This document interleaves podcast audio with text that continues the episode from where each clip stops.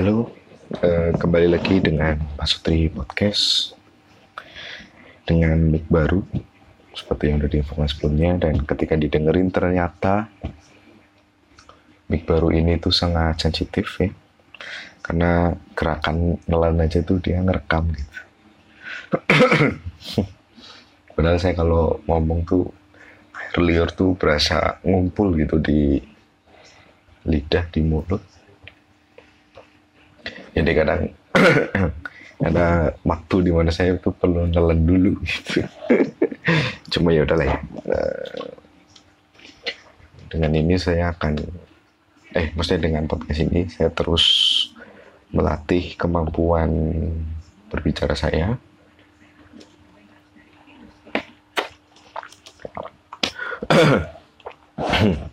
Dengan metode atau cara yang lebih baik. Karena setelah cukup aktif dulu sering ngomong kemudian vakum empat setengah tahun. Nggak pernah ngomong nggak pernah tampil. Presentasi juga ya jarang banget. Dan sekarang harus melakukan hal-hal yang hampir-hampir seperti itulah presentasi eh, ngomong depan orang. Saya cukup cukup apa ya kewalahan gitu. Jadi saya pakai podcast ini sebagai eh, media pembelajaran saya dalam berbicara. Dan salah satu kendala utama saya itu eh, air liur ini yang ada di mulut. Ketika terus berbicara kumpul kalau rata-rata orang menurut saya itu rata-rata orang sulit mengatur nafas kalau saya itu bukan nafas tapi justru liurnya itu loh yang sangat menyebalkan itu. Jadi terkadang dalam sesi presentasi yang selama ini sudah saya lakukan saya ada saat di mana saya minum dulu. Seperti ini. Ini lagi agak batuk jadi minum minum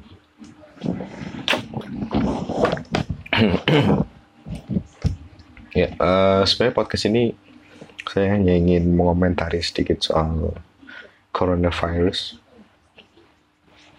yang sangat trending worldwide, sangat trending karena eh, penyebarannya itu yang sangat cepat, semakin melebar di seluruh dunia, hampir di seluruh dunia,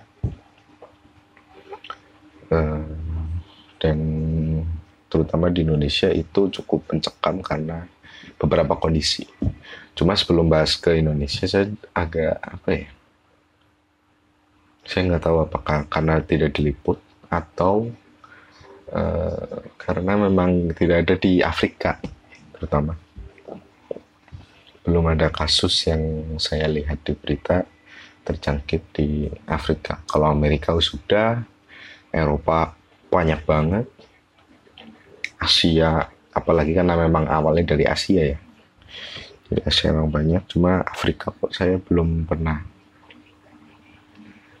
dengar gitu atau baca beritanya. Apakah benar kalau virus corona itu eh, tidak tahan terhadap panas? Kan Afrika katanya ada yang panas tuh. Cuma nggak tahu sih. Mau Arab juga panas ya tapi tetap kena.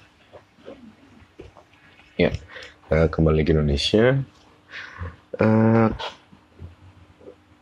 kasus pertama itu terjadi di Jakarta, ya singkat saya, karena ada warga negara Jepang yang datang di Indonesia, kemudian pergi ke Malaysia, yang ternyata saat datang ke Indonesia itu membawa atau sudah terjangkit virus ini, virus lah, jangan virus kayak banget, terjangkit virus ini dan menularkan eh, ibu dan anak di Indonesia atau di Jakarta atau di Depok lebih tepatnya. Setelah itu mulailah tumbuh eh, kasus-kasus lain yang eh, lingkarannya ada di seputar itu. Yang pertama, yang kedua terkait dengan eh, ABK di salah satu kapal pesiar yang pulang dan terjangkit juga ada klasternya yang berikutnya ada juga yang dari memang dari luar negeri dan kena. Habis liburan habis vacation. Habis liburan dan kena. Itu dan terus bertumbuh sampai saat ini bahkan ada yang sampai daerah daerah-daerah. Meskipun uh, kebanyakan juga masih dalam pengawasannya artinya belum terbukti belum terbukti positif tapi gejalanya sudah mengarah ke gejala corona atau COVID-19 COVID-19 saya nggak tahu itu kok corona mungkin nama penyakitnya. COVID-19 sama virusnya nggak tahu lah. Pokoknya sebentar itu. Nah uh, langkah pemerintah pusat itu me, apa ya? Awalnya itu men, menurut saya itu mencoba untuk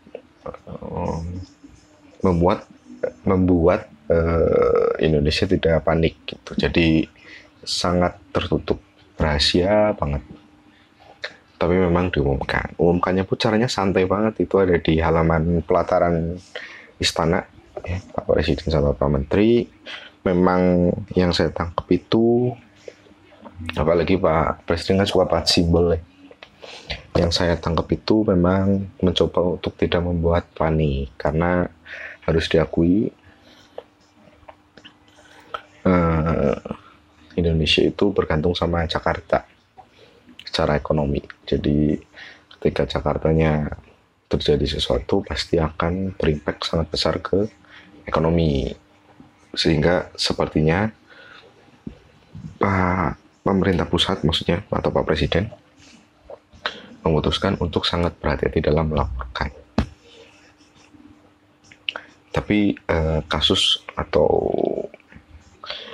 apa ya namanya eh, penularan terus berjalan, ditemukan, ditemukan lagi, ditemukan lagi dan ada juga kepala daerah yang eh, berinisiatif untuk juga ikut mengumumkan.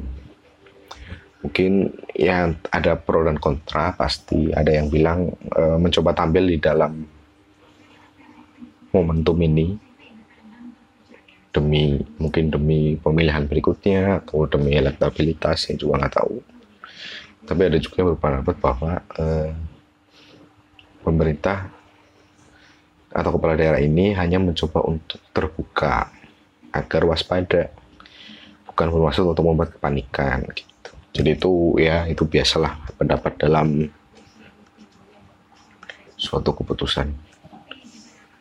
Dan perlahan karena ada kepala daerah yang melakukan itu satu persatu mulai ikutan muncul. Dan ketika saya baca berita sih sebenarnya pemerintah pusat menghimbau untuk uh, pelaporan satu pintu, pelaporan satu pintu. Nah, cuma dengan keadaan yang terus mendesak, hmm, menurut saya sih memang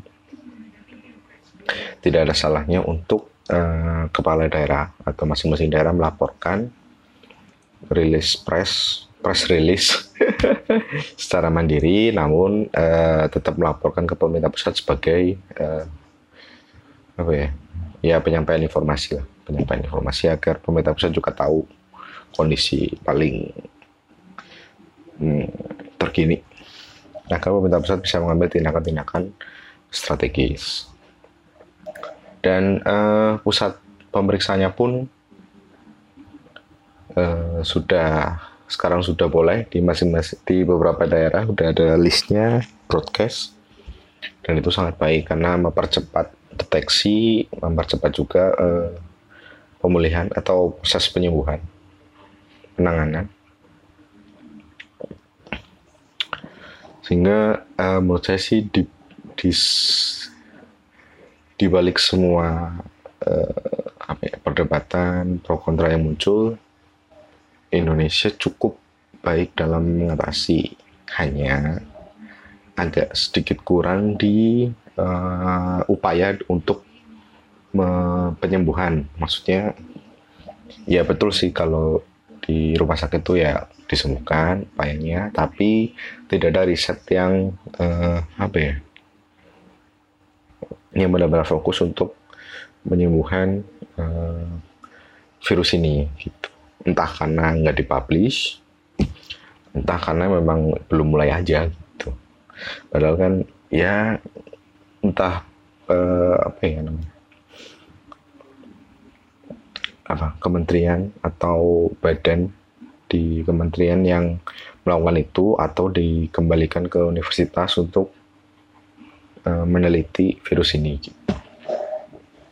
Jadi ya uh, saya harap sih kita semua